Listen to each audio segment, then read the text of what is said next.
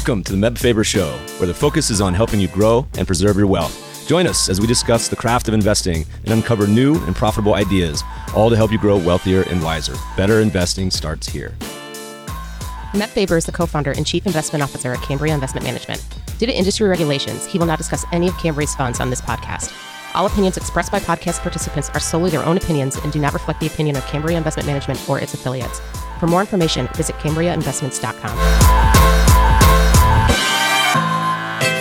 What's up, y'all? We got an awesome show for you today. Our guest is Marlena Lee, the global head of investment solutions for Dimensional Fund Advisors, which manages over 600 billion.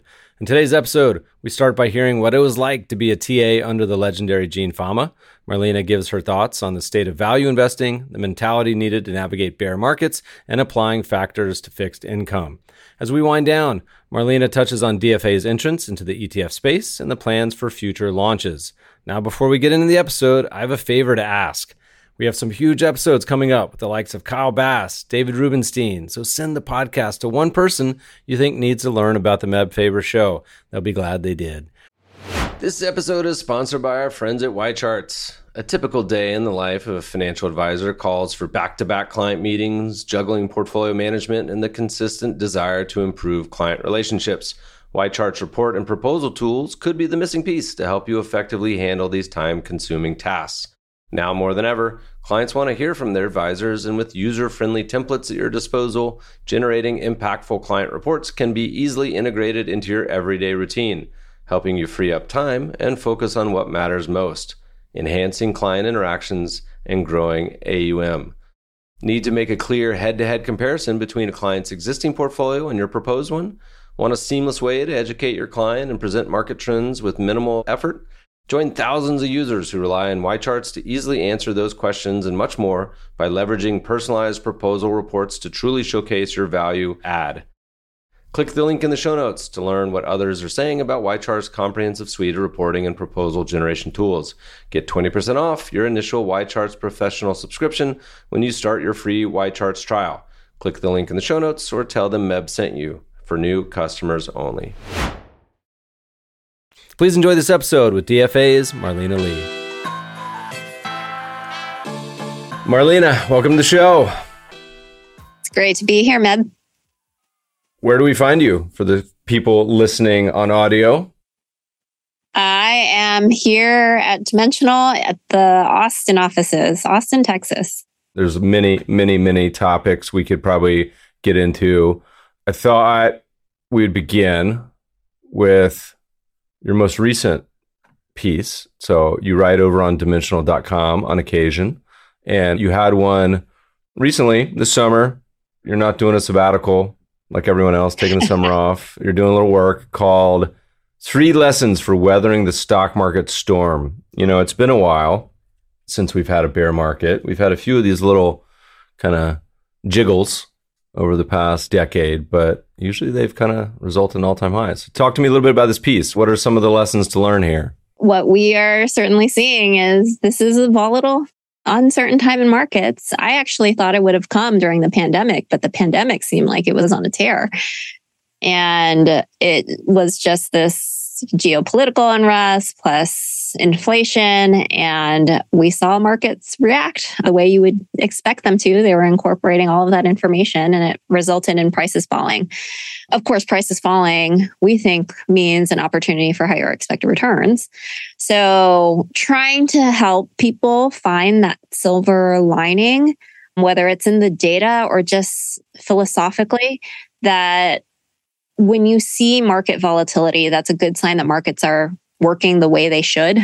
They're incorporating this new information, they're incorporating that uncertainty. And we really encourage clients to lean in to that uncertainty because that uncertainty is exactly why you should expect positive returns right? If there were no uncertainty, then what's your return? It's the return on cash, right? Or on T bills.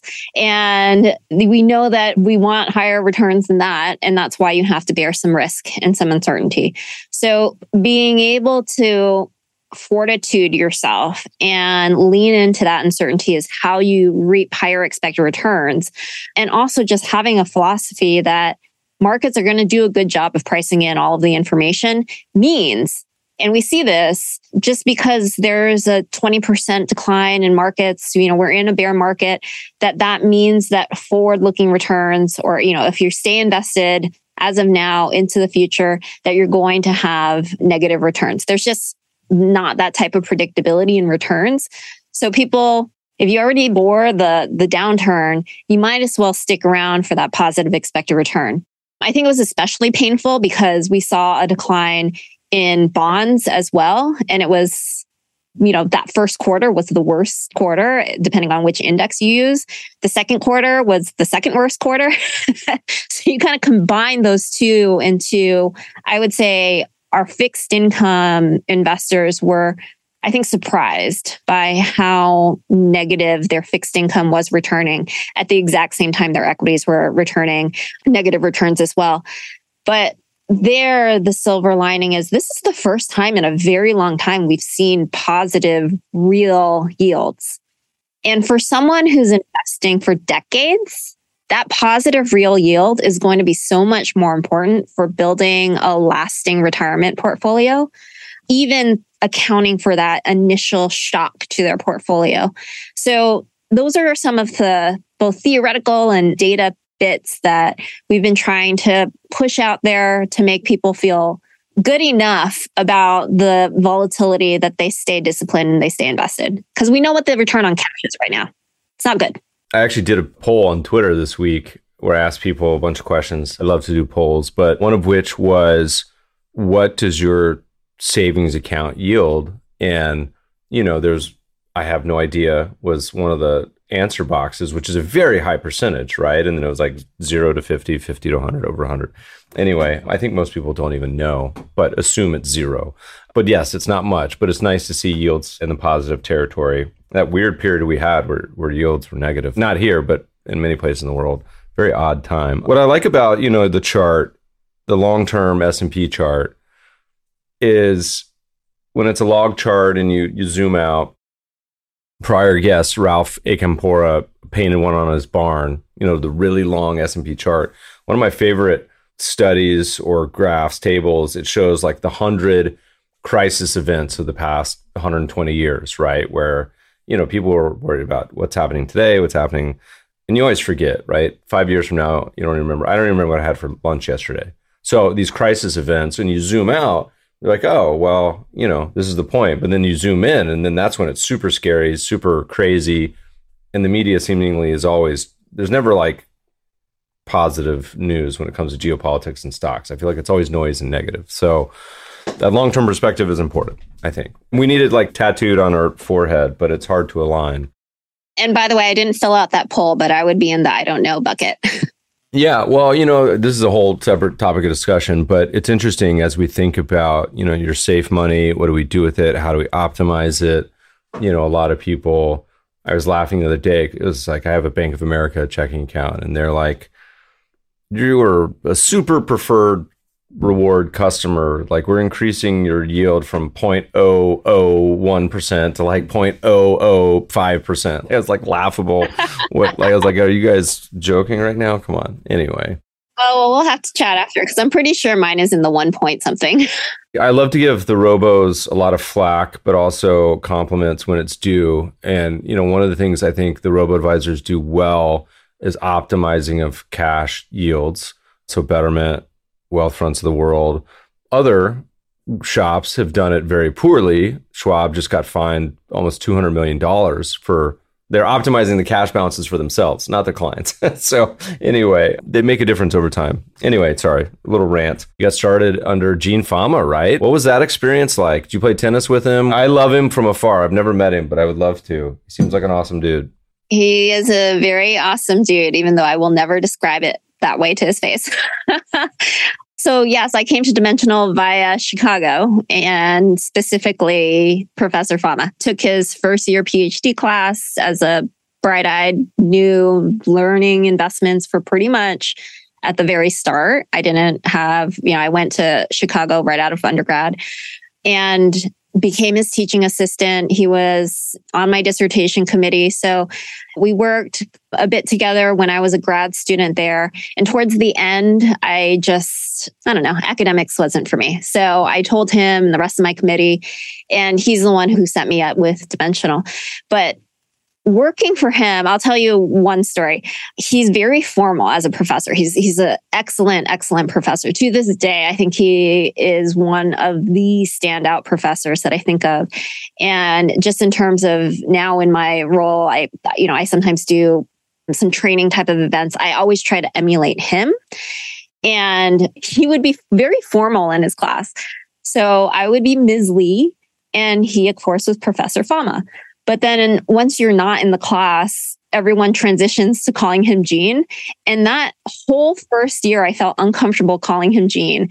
So I started off with all of my emails to him as his teaching assistant. So there were many with please find attached. And he didn't give me any clues. He would sign all his emails EFF. I'm like, come on, do you want me to call you Professor Fama or Gene? I, so he's certainly intimidating. He's one of the giants in finance, but it was amazing to learn from him, to watch him. I think one of the biggest takeaways I've learned from him and I've carried through my career is he will say some of those really early influential papers around the three factor model. He said, You know, I didn't even think that this was going to go anywhere because we were just summarizing previous results and we just packaged it and marketed it better. He actually used the term marketing even though if you read it, you probably wouldn't think of it as marketing, um, but it was academic marketing.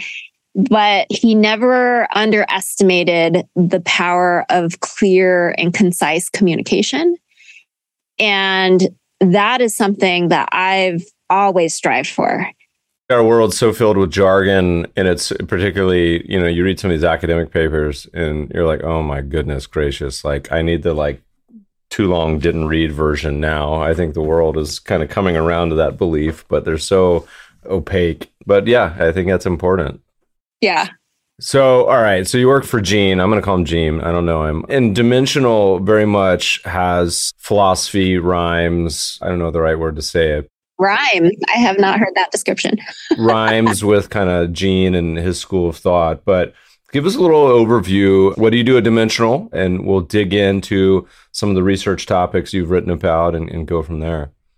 Yeah, sure. So, yeah, right now I run a team called Investment Solutions where we kind of sit at the intersection of our clients and the investment teams. Like we really try and translate what's happening on the investment side. Um, really compelling, timely ways that help our clients communicate then to their constituents. And that might mean doing things like this. It might mean writing more of those short, timely pieces, not really long research pieces. It might mean analytics. So, understanding, hey, here's how the portfolio is performed, or here's some of the trade offs to think about when forming a portfolio. So, lots of different aspects of communicating investments to our clients to help them make better decisions. So that's what the team does today. Most of my career at Dimensional, though, I was in the research team. And so that's kind of the Chicago blood, right? and it's been diluting and diluting slowly over time as I've gone more and more into leaning into how to communicate these things because I feel just absolutely passionate that these ideas that come from academia they can sound intimidating and complex, but they don't need to. The message is that investing doesn't need to be scary. That I think is really important for everyone to know and understand. So, trying to communicate some of these ideas, let's start with value. You know, value is one that has been around certainly since the time of Ben Graham and, and, and before. But Dimensional really put a stamp on the investing world. I don't know what you guys are managing now, but last I checked, it was a lot in the hundreds of billions. We hover around 600 billion. Yeah. You can round up and just say trillion now. So that's like, I, I love to round anytime it, it benefits me. So on the way to a trillion. And so, you know, you guys really put a stamp on the world with how to think about certain, I don't know what the party line on how you call it, factors, tilts, exposures, whatever it may be but value is certainly one. So maybe talk a little bit about the ongoing case for value, and particularly today. You know, for a long time, there's a lot of people and friends have been moaning about value for any time the S&P is romping and stomping for a decade. How do you guys think about it? How do you talk about it? Value's low price. Let's unpack that one a little bit. Okay. And I'm going to get a little jargony, but then I'm going to come back up. So, I mean, prices are discounted expected future cash flows. Like they teach that in pretty much every single MBA program, I hope. And I don't think anyone disagrees with that. That's true of a stock, it's true of a bond, it's true of a house, it, well, you know, rental property maybe. So there are two components to that, right? Like what we want to talk about is expected return, but we can't look up the expected return on a Bloomberg terminal. We can look up prices. We can look up dividends, but turns out dividends is a really crappy measure for this. So you can look up proxies for it, like cash flows or other earnings types of variables. But then if you have a low price, it has to mean that those expected future cash flows were discounted heavily, i.e., your expected return is higher if you pay a lower price. The flip side of that is other things that we target in the portfolios like profitability. So higher profitability also indicates a higher discount rate, higher expected returns. Now, that's the finance version of it. Let's just try and put it more in layman's terms. If you're buying anything, you want to get a good deal. And the way you get a good deal is you're really happy about the price you paid for what you got. So it's not actually technically like, let's just buy all of the lowest price stuff. You also want to consider what you're getting for it. But the combination of those two things is what you're looking for, right? You want to look for a low price relative to what you're getting. And that's value investing. And it's true when I go shopping, when I buy shoes or a purse. Well, you know, it's funny because you mentioned a couple things. I love your comment about dividends because I'm usually the face and get just absolutely bashed for my, my takes on dividends on Twitter and elsewhere. But why do you think the mindset when it comes to stocks is different than other sort of valuation cash flowing ideas? So, I mean, like, let's give a couple examples. You know, people, when they're buying a house, they'll spend, well, maybe not now, but normally, they'll spend an enormous amount of time you know, thinking about it, the prices, the cost, everything involved. Same thing with the rental property. Same thing with even a TV they'd buy. Stocks, it's like the brain sort of misfires. I mean, there's a quote that I love stocks, you know, are the only business idea where when everything goes on sale, everyone runs out of the store. You know, it's like when you see the prices come down, people become less interested almost in many cases. When people like flies just getting attracted to the price going up. Why do you think that is? Do you think that's just innate human nature? What's going on? I think it's two things. I think we see it. Like you see the prices, you get to look up your account values. You hear it on the news. So even if you're trying to not pay attention, everyone's going to look at what's happening to their retirement savings during these times. And I also think you combine that with the pain felt when you actually get to observe how much in dollars you lost and thinking about like we just so quickly translate that to that could have bought me xyz that i think makes it just really it hits in a different way than other types of investments right? Like i think that that's where some of the attraction to investments that are where you don't see that price volatility I don't know. It's just, I think some people just like that better because they don't have to deal with the emotional ride. Mm-hmm. Now, if you just adopt, this is where I think it's really important to either have someone like an advisor to help you deal with your emotions and to remind you that this is totally normal. You are still on your path over a long horizon. You'll be fine. You know, just to help them cope with those emotions, I think is really important. But no, I'm with you. I think it's really hard for people to deal with the emotions that come with investing in in equities. And I also think a piece of this is is a lack of confidence. So there's also a bit of this which is so a dimensional investor is one where they kind of think, okay, I'm going to be well diversified. I'm going to invest for the long run. I'm not going to change my portfolio a lot and I'm just going to stick with it. And that brings, I think, a different type of peace of mind than someone who's saying, I need to figure out also which sector, which stock, which country I need to be in right now to take advantage of the trends in the market. And I think that overlays another just layer of angst where it's also, it feels like that, yes, I took a hit, but also I need to figure out what my next move is. And that's really hard to do. Or at least that's, you know, our view that that's really hard to do.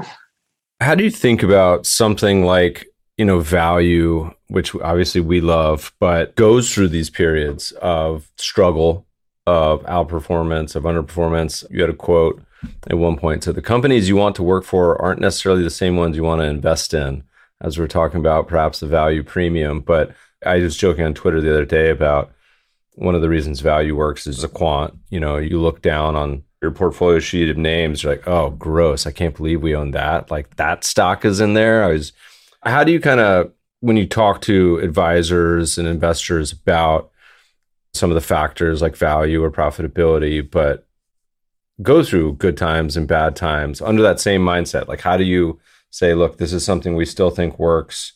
And is there a way you assess it and say, well, maybe actually this may not work so much anymore? Price to book famously has kind of gotten a lot of inbounds from the academic community on how it's changed, how it hasn't changed, it's still useful. How do you talk about that?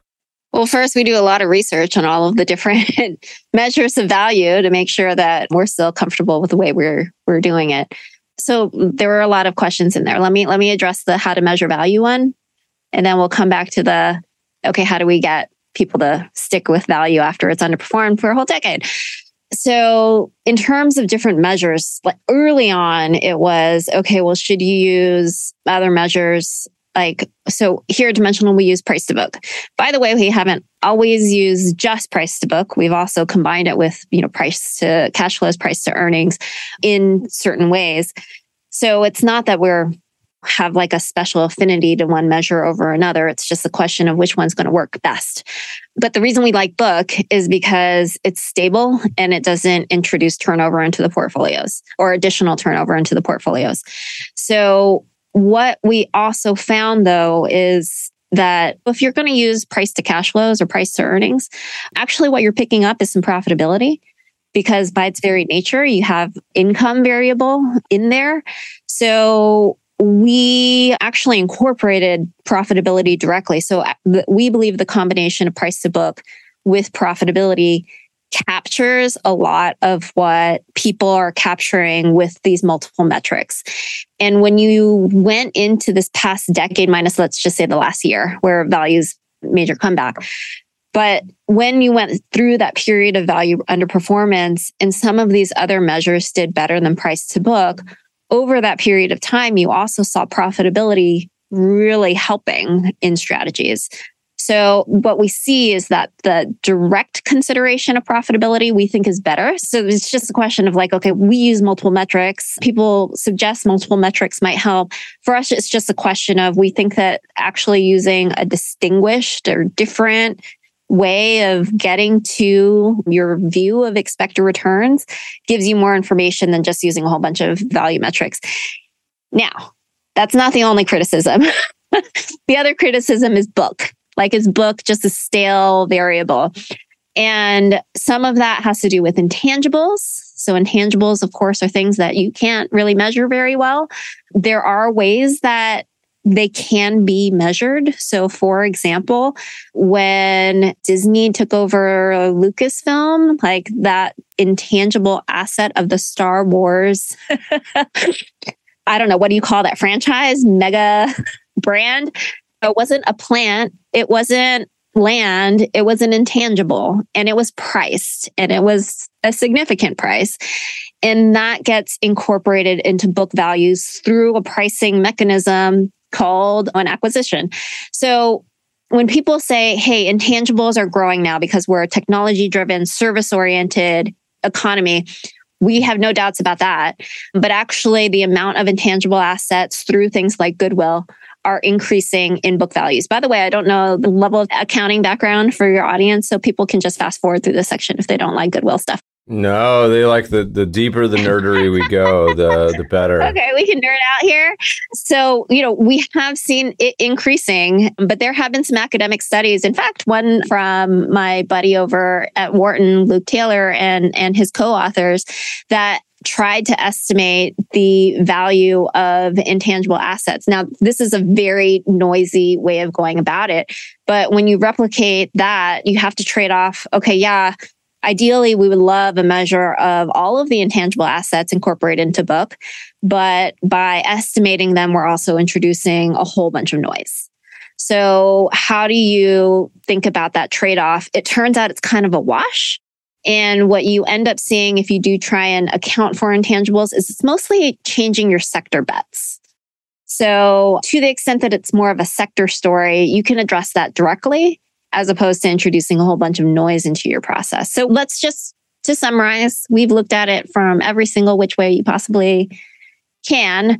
And here we do use a whole host of variables, but we haven't found much value in incorporating a bunch of value measures. So that whole spiel is part of what we talk to clients about when they're asking about value underperformance because they're wondering if we're doing something wrong in terms of how to capture the value premium, of course, when we see the premium, we do capture it. It's hard to get people to really stick with an underperforming premium when it's going on for a decade. And you go back to the same principles, you go back to the same data, they've heard it so many times. But what I can say is that we had a lot of clients that stuck with it and they were certainly rewarded this past year. I think the inflection point came in 2020. And I think, I mean, again, this is crystal ball forecasting, Meb, but it feels like this could be a better part of a decade, I think, given the value spreads. We'll see how that plays out. Who knows? They could always spread out to even larger cheap versus expensive. But, you know, part of the thing when I talk to people too is I also say, look, part of the reason value works, everyone always focuses on the selection side. Hey, you're buying these cheap things. Why is that good? Why is that bad? I almost view it in my head as like a Venn diagram as like, okay, well, here's price to book, here's profitability. Maybe this puts you in the same place as whatever it was you were talking about, cash flow, et cetera. But the whole point is you end up over here and you're avoiding the super expensive. Now, that discussion, which historically has been a horrific place to invest, right? It's hard to short it, but it's a terrible place for your long only assets. And so I think people are coming around to that realization certainly over the last year. You look around, you see a lot of stocks down 60, 80, 90, a lot of SPACs down the same amount, et cetera. But that's the natural ebb and flow of markets, right? You have those periods where those stocks rip up and rip your face off and do amazing for a long time. And here we are. So as you were talking about that, I was like, almost this is a perfect description about foreign investing. Trying to talk to a client where something's underperformed for a decade. I was like, you just described foreign ex US stocks, emerging market stocks, uh, which have been, man, it's got to be one of the longest periods ever for foreign stinking it up versus US. How do you frame that discussion? Are you guys global investors? Are you US only? Oh, yeah. I know the answer to some of these. I just want to hear you say it. All right. Well, talk about that because that's something that people particularly when the US was kind of at its peak, all time high. Angry is the wrong word, but just kind of disgust about emerging markets. And you look at Europe, it seemingly is endless what's going on. How do you talk to people about global investing? Here's what we heard from our clients over that course of that really difficult decade is this is the toughest time for them because it looks like their clients could just buy the S&P or just the FANG stocks and do so much better than their globally diversified value tilted portfolios. And that was true for a very long time. And we would still say, hey, I mean, the analogy was getting old, but the US doesn't always outperform. And just the decade prior, the US was one of the worst performing markets over the decade and markets outside of the US is where you found positive returns. Of course, that data is, it gets stale, you know, but I think the idea of it's hard to know where your returns will come from. And it's not obvious that anyone can country rotate in a really successful way.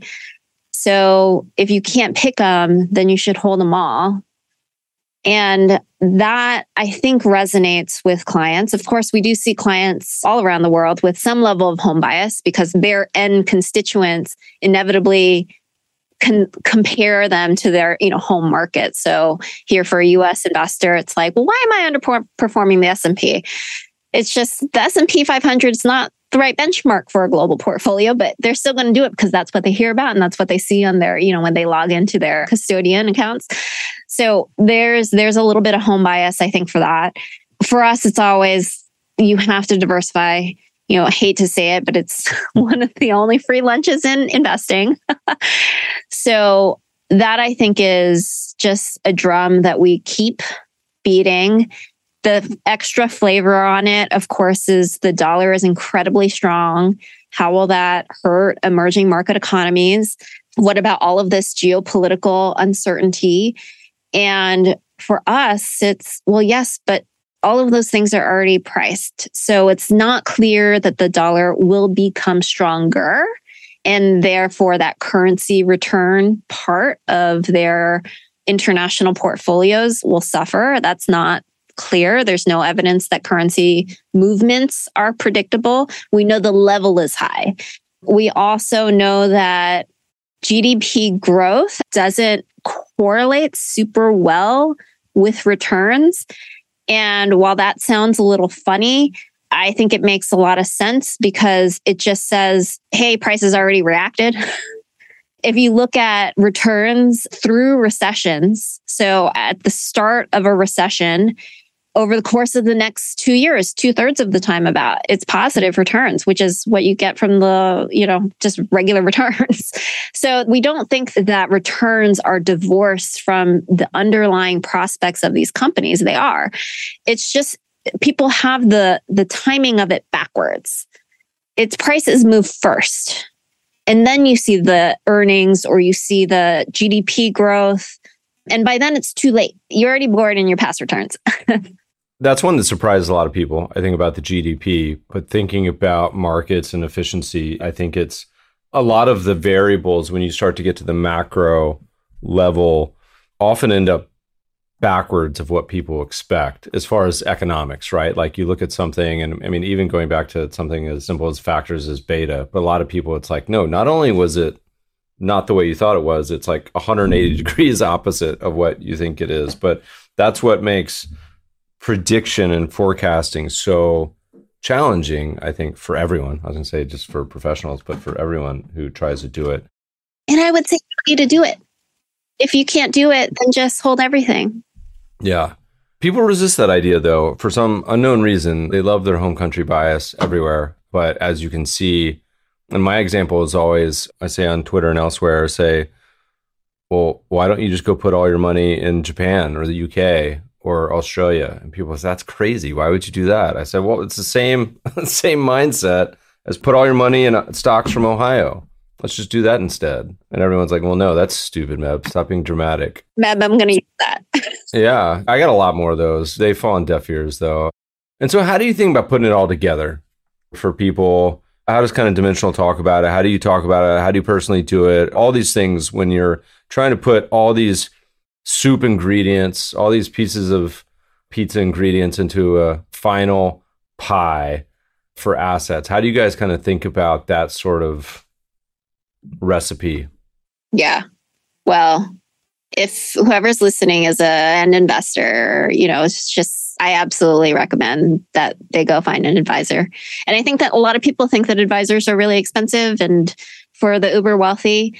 And there's, there are those. And then there are lots of other types of advisors. So I think that while people can put together a portfolio just fine, having someone coach you and keep you disciplined when you know we were just talking about it when you go through a rough patch and it's just like i can't do it i'm going to jump to help you keep the course so we we think that that's really important. Number one, I have an advisor. I tell them I want to do my own portfolio, but they help me with all sorts of other things. Here's a hard, I think, challenge for a lot of people. It's like finding a doctor. What's the best practice? Do you think?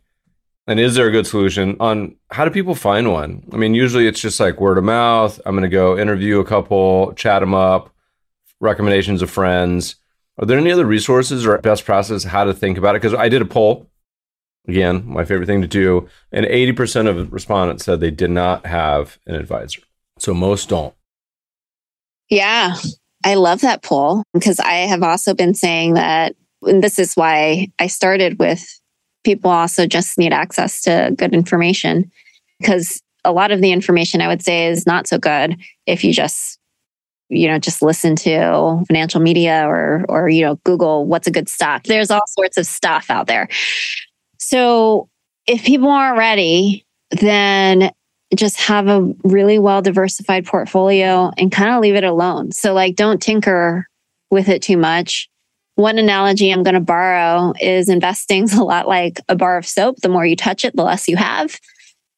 And I definitely think that that's true. So if someone's early in their career, just starting to save, you know, don't really have a complicated tax situation, beneficiaries to think about, you know, they're just investing. Like I think early on, it's far more important to to just develop a habit of investing, of saving, and then just invest in something that's going to be low cost incredibly well diversified. And when I say well diversified, I mean thousands.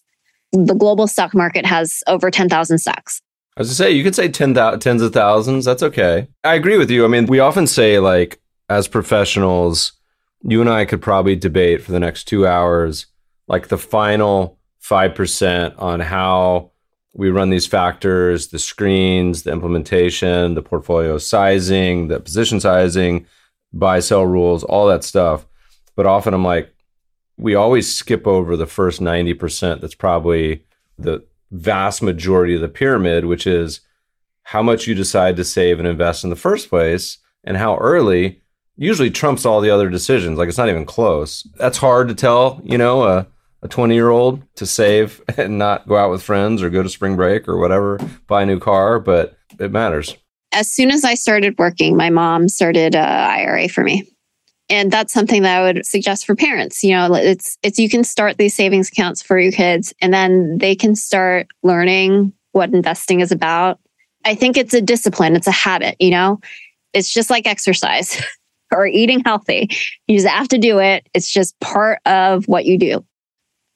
And if you have that mentality, it makes it a lot easier. You just you don't even think about it. You just remove it. You never see it. And so you know, there's all sorts of behavioral studies on this of, of like nudge and just, you just got to do it.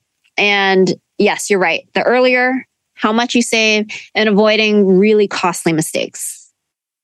So getting out, you know, investing in something that's really concentrated that goes kaput. Those are the kinds of things that are really hard to recover from. Yeah. So get started get going, put your money to work. As your parent, like you mentioned, amazing idea. Get your children involved early. But how do you go about finding an advisor? I don't have one. I should probably have one, whether it's per hour, whether it's full time. Do you have any good advice on that as you talk to these advisors? Like, is it just kind of feeling your way through the forest? I think referrals are certainly one way to go. Ask your friends. But I think it's important to make sure that you have one that you feel gets you, is listening to you. This would be a very dimensional perspective, but do they think that their value add is to help you get to your financial goals and really listens to you to understand what those are? Or do they think that their job is to pick stocks for you? Because there are two types of advisors out there and and I think it's much more veering towards let's make sure that we have a holistic view. I would say at the leading edge of advisors they're thinking about a very holistic view to financial wellness, thinking about how it impacts your entire life. You have to have trust. This is someone that you should feel like you can share like all of your intimate stuff because this is your life savings and these are your hopes and dreams. So we have some fantastic ad- advisors and and in terms of that we work with and you will not really hear them talk and lead with well here's how we're going to invest your portfolio. It's it's just we're going to trust the market. It's going to be well diversified. We're not going to touch it. We're not going to mess with it a ton. We're going to be very tax efficient cost sensitive but really what it's about is understanding the client, their goals, helping them understand their portfolios and how that portfolio is meant to get them to their goals. That I think is key to finding a good advisor. Yeah, money is such a taboo subject, and there's so many emotions inherited with that, whether it's just from childhood, whether it's from society, all that stuff packaged in with money and the topic, it can be really hard. So, yeah, having a good fiduciary or steward, I think, is huge for most people. Yeah, but I do think that's changing, though. I think it's changing. Just like younger folks are more comfortable to, I, like I talk about well, I'm way transparent, probably too transparent with the people around me. But it feels like people are a lot more comfortable talking about other taboo things like mental health. And it does seem like financial wellness and money is like the wall is starting to crumble. And I think that that's a good thing because it doesn't need to be complicated. But there is a lot of incentive, I think, to you know attract assets into what's the latest fad and some of these fads are terrible. I don't understand some of these things. I, I mean, oh, you're going to goad me on like single stocks ETFs? There's a phrase we like to use, you know, in the venture capital community, venture capitalists love to talk about product market fit, right? You have a product. I was going to say Peloton, maybe not the best example right now, but it's very clear when something works, it's magical, it grows, a company, everyone loves it. It's crazy that like wheels on suitcases. Like, how did that not exist before? But in the investing world, I think there's also there's product advisor fit. So, for example, there's products that are aimed specifically at advisors instead of individuals, right? But there's also product like product gambler fit. You know, it's like, hey, we know this is not going to benefit you as an investor, but we know you also would like some dynamite or some craps table. So we're going to build a better craps table that lets you I mean, look, there's infinite menu of options that are already available for people to do that today, whether it's trading 100 to 1 currencies, FX, whether it's trading futures, microcaps, penny stocks, options, on and on. There's a limitless menu, but the issuers keep adding to it every day. And so we often say to people, I say, look, you know, bucket your companies into kind of two Venn diagrams. And there's the ones who, in general, act like they have a fiduciary responsibility. And usually those are the ones I think that say, how little can we charge for this and still run a business and operate? And on the flip side, there's what products can we put out and how can we charge as much as possible and get away with it? And there's not a lot of overlap, really, in my mind. So, anyway, that was my spiel. Sorry. I like the spiel. I was going to add one more bubble to your Venn diagram, which is the stuff that I think people also need to distinguish between companies or investments that make stuff and the other stuff that doesn't. So now I'm going into cryptocurrencies and NFTs, and there are a certain set of some might call them assets that the entire game is is someone going to be willing to pay more in the future. And for that, there's no reason why it should. I outside of that, I, I call it hope, but wish that someone's going to pay more. Speculation, you know, like you see this a lot with collectibles and you know areas like that. And in one of my books, I was talking about what Steve Cohen paid for that shark sculpture and I was look, like, look, God bless him. You know, if you can buy this and then sell it for tens of millions more, someone else wants this rotting shark, like, good for you. But to me, that's not generating cash flow. So it's just a different game. You know, it's not owning a business, it's owning a collectible or a speculation. I'm going to date myself, but I worked in a toy store during the Beanie Baby craze. so I use the Beanie Babies as my analogy. There's a great picture on Twitter that floats around every once in a while. We'll add it to the show note links, but it's a a couple going through a divorce and they're dividing the beanie babies in court, right? So they're doing like a draft almost of, of who gets what be- beanie babies. And it's such a great picture. That's great. Yeah. It should be easier to divide your NFTs, listeners, when you get divorced because it's digital. That makes for the argument for crypto a little better than beanie babies. Let's talk about a couple more things. We kind of bounce all over the place. You know, dimensional famously, as we're talking about ETFs, a little late to the game, but you know, a dimensional usually shows up and they do so thoughtfully with a lot of heft and weight behind their ideas. What are you guys thinking about there? Are you planning on launching a bunch of ideas? Is it going to be kind of just like a, hey, we're going to launch, you know, some products that are complementary or replacements? How do you think about that whole ETF, mutual fund, SMA, customization, all that whole universe of what products people want? Well, maybe I should take a quick step back to say that, you know, our mutual fund business is over 40 years, right? The ETF business, yes, not as long, but we inserted all of that kind of engine, the dimensional investment engine into the ETF. So actually that's why it took us so long is that we were waiting for well, we weren't waiting, but it took the ETF role, so 6011, for us to be able to do that and feel like we were delivering a true dimensional product within an ETF wrapper. So it took that. And then, same thing in the SMAs space. We felt very strongly that we needed to have a true dimensional solution in that. So technology evolves where we can now deliver that at, you know, a very reasonable account size. So across the board, it's all dimensional. Our approach, the research, daily portfolio management, really flexible approach to trading. So we're not paying a lot of costs in trading. All of those things are things that are embedded across. So our thought was if clients have any kind of preference in terms of how they want to access dimensional investing, which to us is really true is what we're really offering, then let's try and give our clients as much choice as they'd like, right? Some prefer mutual funds, some prefer ETFs.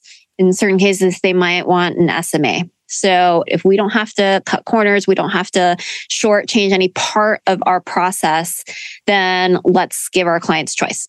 So having said that, what we see with the ETFs is yes, late, but certainly have had a very successful build of our ETF business. We're at 24 ETFs now, over 60 billion. I think we're the top number one active ETF issuer and top 10 overall. Well, welcome to the party. Thanks. Mm-hmm. So, when it comes to future ETFs or what we're thinking, we're thinking we will kind of go where our clients ask us to go. So far, we do have another four on the way in the fourth quarter. So, those are going to be four sustainability ETFs. And then kind of go from there. We're just listening to our clients. A lot of them are, are similar to a mutual fund some of them are brand new. So, like we have an emerging markets high profitability ETF, but we don't have a mutual fund. And our clients have been telling us, we always have meetings. It's like, when are you going to launch these ETFs? so, what we are seeing is that clients who prefer ETFs some of them, they're just waiting for a dimensional solution in the, in a particular sleeve. And we're getting a lot of that feedback. And that right now is guiding a lot of our decision making around which ETFs to, to launch in the future. I fully expect that we'll have kind of a complete ETF lineup that stands alongside our mutual fund line, lineup. I was going to say, you listen to clients except when they request single stock ETFs. And you're like, no, hell nah. Hell nah, y'all. We're not doing that. But you probably don't yeah. you guys, um, you know, education and writing and research has long been a hallmark of Dimensional. You guys put out some of my favorite charts and visuals, which for me, I'm, I'm a visual learner, so I'm all about the charts and tables and graphs and everything else. What are you thinking about? What are you excited about? What are you worried about? I don't have that many worries when it comes to investing. It, to me, Dimensional's investment philosophy is so freeing because I'm not super worried about what's happening in markets. A lot of it is more how do we make sure that our clients and their clients are not freaking out about markets. So that is so freeing. And then it's mostly trying to come up with cool visuals and analogies and stories. All right, I'm going to write about bond factors. You're like, I'm not worried about anything. This gives me opportunity to write. By the way, how do you guys think about bonds? Bonds, I feel like for most people, they just say, you know what? I'm just going to stuff this in the 10 year or the ag, and that's the extent of it. Maybe I'll throw in some corporates. If I'm crazy, I'll put in some emerging market debt. But how do you guys think about bonds? Do you think about bonds? I know you wrote a couple pieces about bond factors What's your approach? How do you think about fixed income, which for the longest period was a sort of a, a no no income portfolio? But how do you guys think about it? Well, we think about it the same way we think about equities, which is there's information in the price, but in this case, you get to see the price. You, eh, well, you actually get to see that discount rate. It's the yield. And you also get to see what the market thinks the future discount rate is going to be because you have a whole yield curve. So it gives you so much more information about expected returns and risks than you have in the equity market. So for a systematic value type of investor, I mean, man, the things you can do in fixed income are just so much cooler, I think, than what you can do in equities. I mean, like, I would love to be able to say, you know, I think the value premium is a lot higher. I mean, I kind of believe it, but I can't really like prove it to you with data that the value premium is higher today because the, I mean, the value spreads are still ginormous. That's a technical word. But in fixed income, you can actually estimate that and show that, yeah, during times when, you know, yield curves look like this or that, or spreads are wide, that that tells you about how you should position your fixed income portfolio. That's cool. What does it say? Give us the uh, insight. Oh, well, yield curves are kind of flat. but it's saying, I mean, everyone's concerned about inflation, right? It's saying that the market expects inflation to come down, that the Fed will do its thing. And if you look at break even rates, they are, you know, within what I would consider normal historical ranges, right? Like I think the five five year break even, I didn't check today, but has been hovering just north of three. So you can actually make forecasts in the fixed income market where it's, you know, here's what the market is forecasting. Or you can forecast, okay, well, the market is forecasting that the Fed is going to do XYZ. So just the information there is so much more precise than what are people pricing in in equity markets. That's a lot, you know, people tell stories for sure, but you also see the stories contradict itself sometimes on the same day. It's really cool. I'd say the fixed income, I understand how Oh, actually, I don't understand. I know that a lot of people think that fixed income is way more complicated than equities. I think that fixed income is a lot less complicated because you get to see the prices. We did an old study, and I'm trying to think where it is, and I'm, I'm trying to recall it while on air. But it basically was like looking at the yield curve and thinking about how to tactically move around your fixed income exposure. And basically, at a very wide yield curve spread, you wanted to be out and the longer duration on the flat you wanted to be closer to the short. The problem with some of those ideas is why do you have the government bonds in the first place there? And what's their role and how do they affect the portfolio? And you start to shift around from i mean i think zero coupon bonds right now are in like a 40% drawdown or something or 50% drawdown right? So if you theoretically were hey i'm using this government bond portion to be my stability my low volatility, and all of a sudden we're messing around with 30s and zeros. It may not fit that bill, but historically it added, I think like it was like a percent or percent and a half. I'll dig it up, listeners. We'll see if I can find it. I mean, if someone wants something really stable, we would say just shorten up your duration and stay high quality. You don't necessarily need to be only in govs, but kind of similar to the like on the equity side, even though we're value focused, well, you know, we would still say growth stocks should belong in everyone's portfolio. It's part of the market. Just underweight it if it has lower expected returns. Kind of similar in the fixed income market. You just want diversification. Yeah. Buying a bunch of emerging market debt. That's the part that I think most people, that's a hard one, particularly today. When you were uh, at school, Gene Fama, I believe, and you can correct me, did you cross paths with another fellow podcast alum, Wes Gray? Yes, I did. Uh, he have hair back then? Because he doesn't now. huh. I believe he did. Yeah. Yeah. He was running a hedge fund back then. I elected not to invest. Yeah, it's smart. You say, Wes, however, I will invest in your ETF business or white label business. You found the right uh, product market fit there. We love Wes. Marlena, we always ask investors what's been their most memorable investment. Anything come to mind for you? Good, bad, in between? Oh, yeah. Now I'm going to share too much. I mean, my best investment is probably right before the pandemic. We decided to buy a ski condo mm. in Snowmass. Yeah. Cool. So, and it looked like it was going to be a real bad investment when we couldn't rent it out and we just had to carry it during the beginning of pandemic. But it turns out that a lot of people wanted to buy stuff in the mountains. So it's been one of the better investments. So probably not what you were expecting. Are you a skier or a boarder? Oh, I'm a skier. Good. As well, I was actually supposed to ski snowmass this year, and we got a lot of crew in Colorado. So we were at Winter Park and on the Ikon Pass, who's been a prior podcast sponsor. Icon, if you're listening, we got to re up this year. But I've skied Aspen in the Highlands, but I think never snowmass on the to do list. Maybe 2023. You give us the friends and family rental rate. We'll talk about this later. For, I'll send uh, you the link to the condo. Yeah, cool. Marlena, where do people uh, find out more? They want to follow your writing. They want to learn more about the things we didn't talk about today that you're writing about. Where do they go? us.dimensional.com. Perfect. We'll add it to the show note links, listeners. And Marlena, thank you so much for joining us today. It was a pleasure to be here. Podcast listeners will post show notes to today's conversation at mebfaber.com forward slash podcast. If you love the show, if you hate it, shoot us feedback at the mebfabershow.com. We love to read the reviews. Please review us on iTunes and subscribe to the show anywhere good podcasts are found. Thanks for listening, friends, and good investing.